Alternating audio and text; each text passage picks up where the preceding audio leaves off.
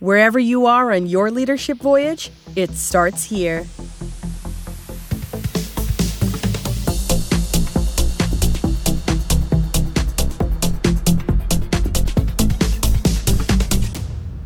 Hello again, everybody. Welcome back to another episode of Leadership Voyage, the podcast dedicated to your pursuit of becoming a great leader.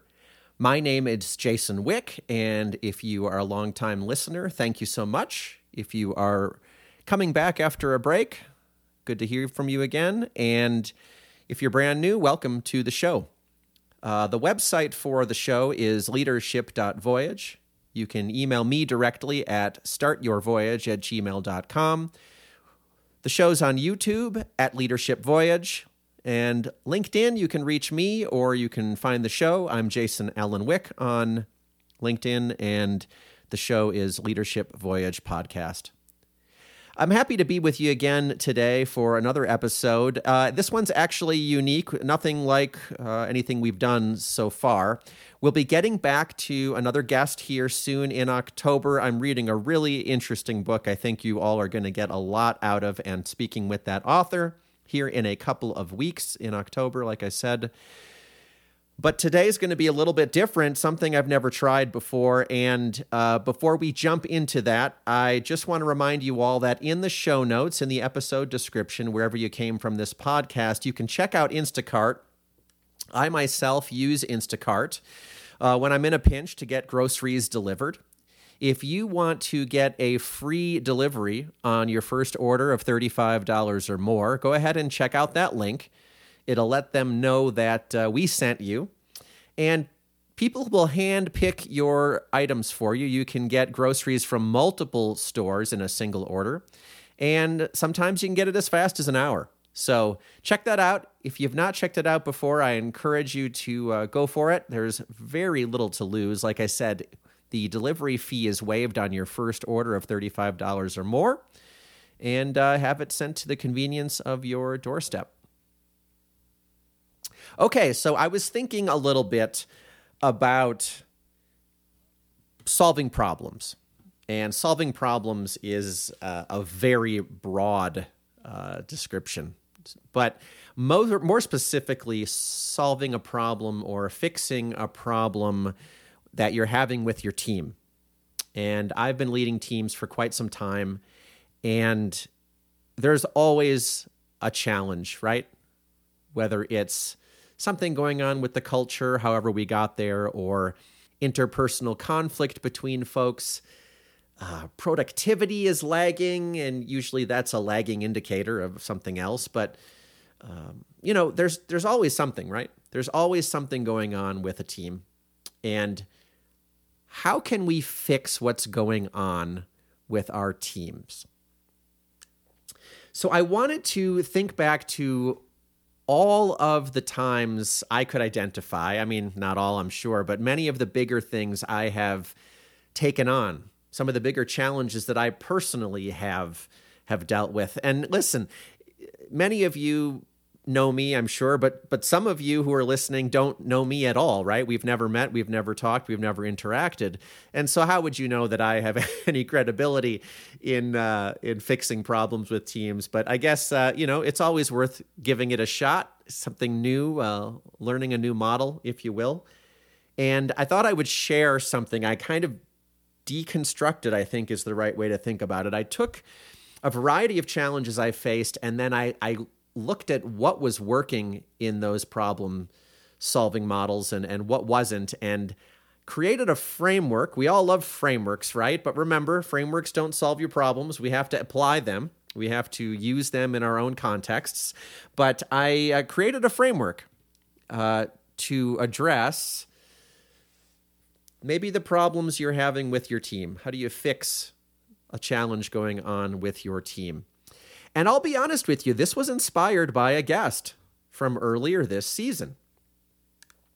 I spoke with Robert Jordan, who is the co-author of Right Leader, Right Time, and they identified four archetypes um, of leaders, and one of them is a fixer. And when I took his, when I took their um, assessment, it identified me uh, predominantly as a fixer, and I do agree with that after I really thought about it. And then I started to look at like I just said, I started to look at some of the challenges that I'd dealt with and, and which ones had gone successfully. And I kind of reverse engineered a framework from there. Now, before I get into that framework, I wanted to run this uh, ninety-second clip from my conversation with Robert Jordan, because it's really important to remember that some of us may be fixers, okay?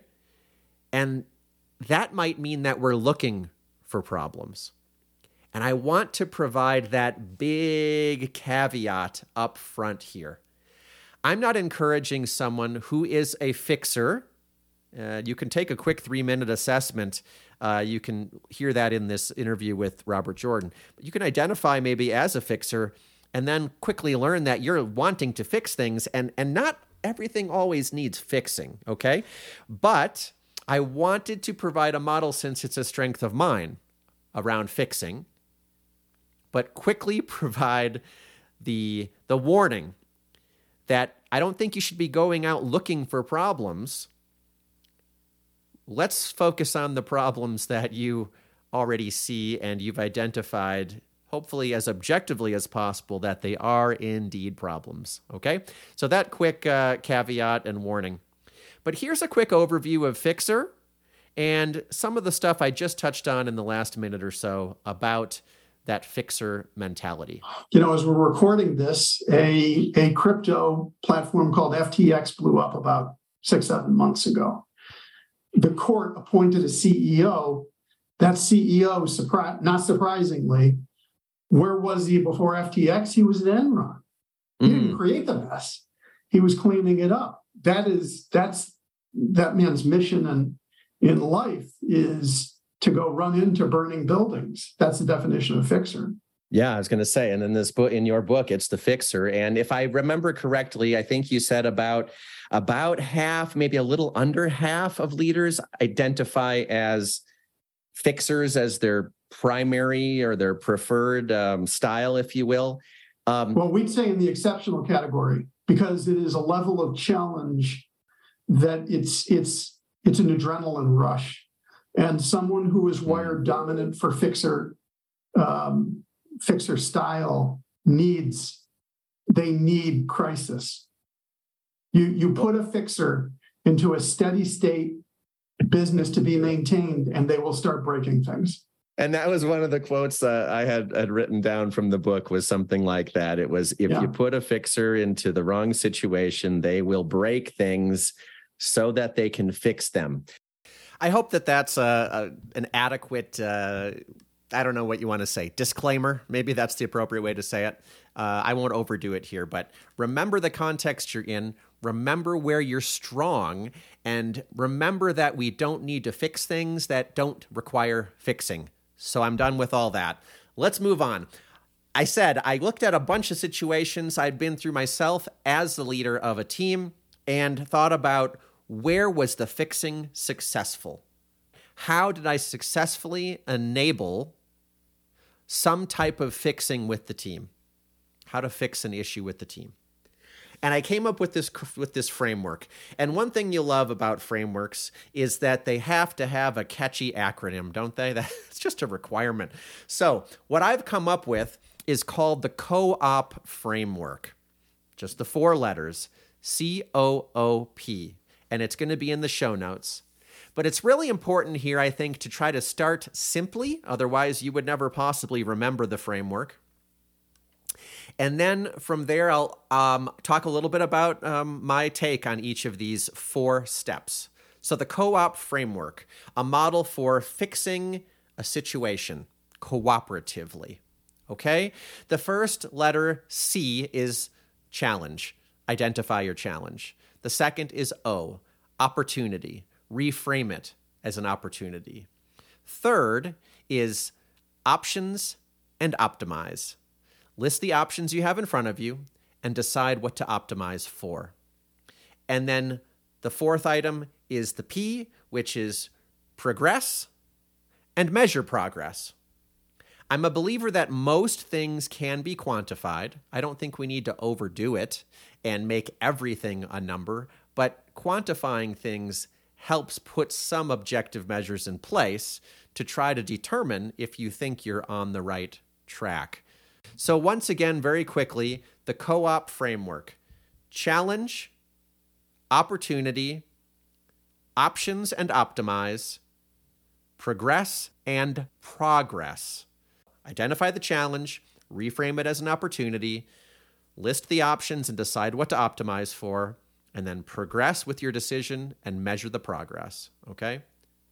So let's get into each of those four items in the COOP framework. So the first one, I think, is, is the easiest, assuming that we are indeed looking at a problem, and that is identify the challenge. We do tend to think negatively, I think. We, we focus on problems. What's the problem, right? Sometimes there's a lot of positivity around us, but so many of us are wired to identify the things that need to be improved.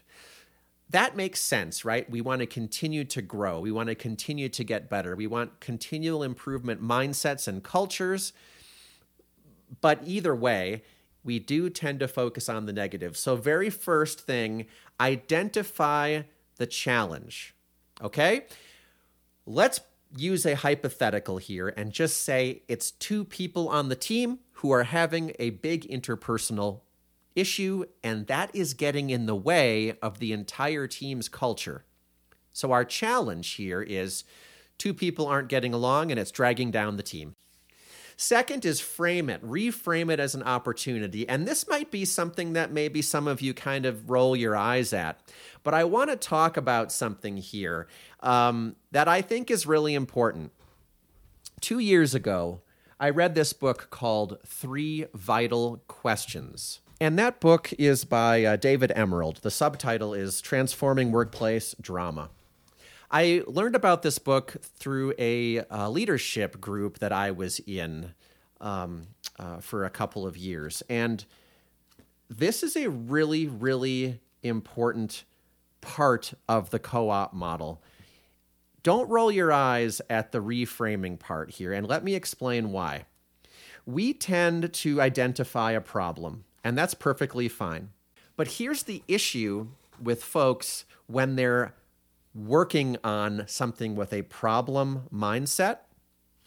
When they're working on something with a problem mindset, it induces anxiety, which then leads to reactive steps. Let me say that again. When people are focusing on something with a problem orientation, it leads to anxiety, which then leads to reactive steps. That is not a good loop or a good cycle to get into. It's a really important part of this. So what we do instead is we take that and we reframe our problem orientation to an outcome orientation. This is taken straight from the book, Three Vital Questions. But it's something I really do try to work on with my teams when they're working on goals or identified a challenge that they have. And the outcome orient- orientation leads to passion. The outcome orientation leads to passion and a baby step towards the outcome. That positive cycle is what we want. If we're focused on the problem, we're worried about the problem and we're being reactive. If we're focused on an outcome, it inspires our passion and we produce baby steps in service of the outcome. Both are trying to get to the same place, but the outcome orientation leads to better results. So in our example, two people are having an issue interpersonally. They can't get along. How do we reframe that as an outcome instead of a problem? And I'm kind of winging it here, right? I'm kind of uh, speaking extempor- extemporaneously, but it could be something as a first draft. Let's just go with something like, we want a collaborative culture. And that's a really generic first draft. I know that's probably not the finished product I would get to, but what we're talking about here is rather than focusing on solving the problem of two people who don't get along, we are reframing it as an outcome orientation where we're talking about two people who want, we want these two folks to be collaborative. We want them to coexist in a culture where we're finding great results because of our collaboration. We're focused on what we want to be. We're focused on that rather than solve this problem, fix this issue. Instead, here's a vision of optimism for the outcome that we want. And I do think that's different. I firmly believe it is different. Now, how do you get to that point? That's a whole other thing, right? It's not as easy as re- reframing a problem into an outcome and suddenly two people get along. We know that. And that's where we start to get to the third part of the co-op model. And that is list your options and decide what to optimize for. So we want to create collaboration. We want a collaborative relationship. Maybe that's a, a good one A draft here for this outcome orientation for the what thing we're trying to fix. We want a collaborative relationship between person A and person B. So what are the options we have? That's our third step. Okay, our goal here is indeed to create a collaborative relationship between these two folks. What are we going to do about it? Start listing all the options. We've got training we could do for people. We've got rapport building between the people. We've got alignment that the leader could create. We've got all kinds of ideas that could come to, to this option right now, and we might pursue several of them, but we need to list out what are the things that we can do to make progress towards this outcome. And involve the people who are the ones involved. Include the people who are involved here. They're going to be instrumental. That's why I say the co-op model here is not a consulting idea. It's how do we fix a situation cooperatively, okay? So come up with all of those ideas for how we want to work towards that outcome. And then we're going to pick which one to optimize for. What in our context suggests that we should focus on option one over option two, or option three instead of option four right now? Let's pick one, and let's optimize for that. We can do many, but let's focus on one first. After we do that and we choose what we're going to focus on, this is indeed what we're optimizing for. We had a bunch of options. We are optimizing moving forward for this particular tactical item in service of the outcome that we want. Now, number four, progress and measure progress. Once you decide what you're optimizing for, you have to go ahead and move forward and, and do what you're saying, right? We have to actually make the decision to indeed implement what we talked about. This whole process might take several weeks, okay? It sounds simple, but as we deliberately meet with folks, come up with those options, decide what to optimize for based on what we're looking at and where we are as, as a team or a set of individuals, we now have to say, and this is, don't, don't undervalue this, right? Decision-making is an act. We now say, we are progressing forward, focused on this one item we are optimizing for in service of the outcome that we are trying to reach. And we are going to measure the progress on this item. So let's say that we went through all those ideas and we ended up landing on the one where we're going to build rapport, okay? We're saying we're optimizing for building rapport between these two individuals. What we need to do then is say, okay, we're going to do some tactical things to progress. Maybe that's um, an offsite. Maybe that's doing something enjoyable together that isn't work-related. Maybe that's meeting as a group of three with you as the manager and these two folks every week. I, I don't know what it is for you and your context, right? But we need to commit to progressing, and then we have to measure that progress. How do we measure that progress? I mean, the the one of the goofiest things here I'm just going to come up with on the spot is maybe the number of public conflicts we see between these two people, right? Maybe that's too myopic. Maybe that's short-sighted. I don't know. But I'm again, I'm thinking extemporaneously. we want to put some time frame in there. So we're going to measure the progress. Maybe we're thinking about over a six-week time period. We're looking at how often these two folks are having public disagreements, and that is how we're seeing whether or not they are building rapport.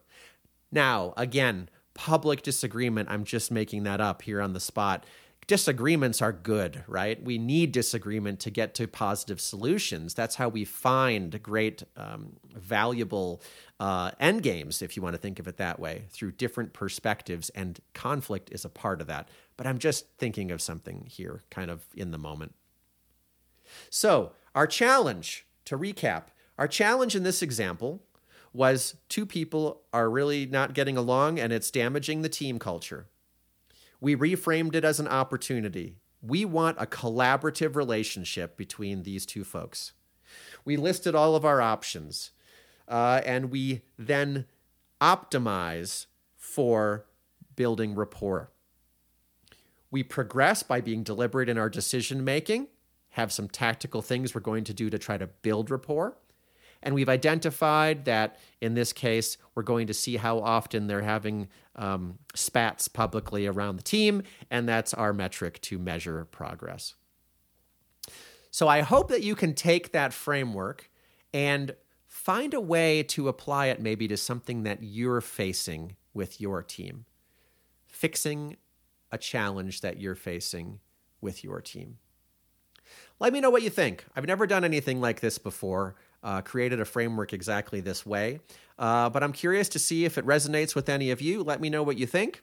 For me, it's worked over the years, and I'll continue to evaluate how it's going for my own uh, my own teams and my own work. Uh, yeah, contact uh, reach me at start your voyage at gmail dot com. Let me know what you think. Uh, and until next time, everybody take care.